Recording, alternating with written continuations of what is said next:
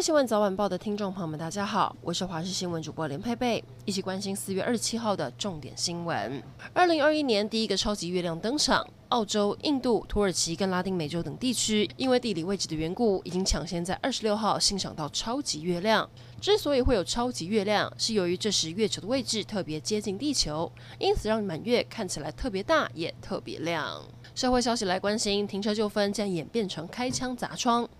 苗栗头份有一名二十一岁的刘姓男子，之前在深夜拜访朋友，结果停机车挡到了邻居回家的路，被邻居要求移车。没有想到这个刘姓男子不满，找来八个人持枪、刀械跟棍棒，对邻居家开了六枪，还砸窗。邻居的妈妈还受到流弹波及受伤。警方在最后循线逮捕了九个人，依法移送地检署侦办。大潭早教议题日前传出，行政院可能会在这个星期宣布新的方案，将三接工业港往外推一公里。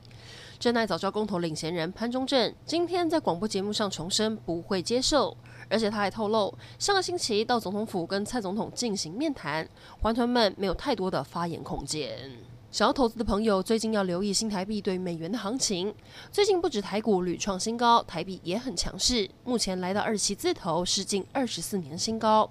分析师预估，美国面临通膨威胁，下半年美债殖利率一涨难跌，有机会支撑美元走强。目前进场投资美元的时间点是相对有利的。台湾日前被美国中情局列为全世界生育率最后一名的国家。行政院长苏贞昌昨天在脸书发文，承诺政府在近期内不只会提高怀孕妇女产检的补助次数，也会扩大不孕症妇女的疗程补助，不再受限只有中低收入户可以申请。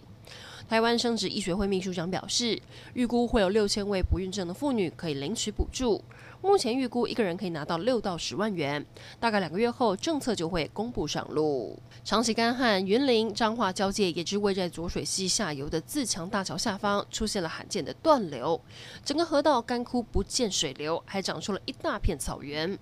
原本在溪里的鱼虾因为没水，一堆翻肚被太阳晒干，裸露的河床成了鱼虾坟场。日月潭包船游湖兴致上周六上路，不过每间船公司的收费都不一样，最低一千元，最高的五千元都有，票价非常乱，让游客怨声载道。日月潭游艇工会表示，早期也统一价格，不过因为违反公平交易法被罚了五十一万。后来业者们为了揽客，推出各种包船活动和价格。现在希望中央可以定定合理价格，解决讨价还价、削价竞争的现象。国际消息来关心，美国现在要靠疫苗外交洗刷防疫不利的印象。白宫宣布要在未来两个月，由国安团队直接分送六千万剂阿斯特捷利康 AZ 疫苗给需要的国家。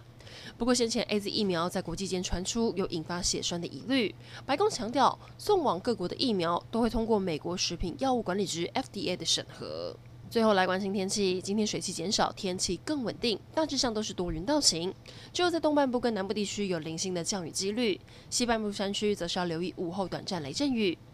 明天将会有一道锋面逐渐接近北部东半部，有局部短阵雨，主要影响的时间是在后天。锋面通过东北季风增强，水汽变多，全台都可能会下雨。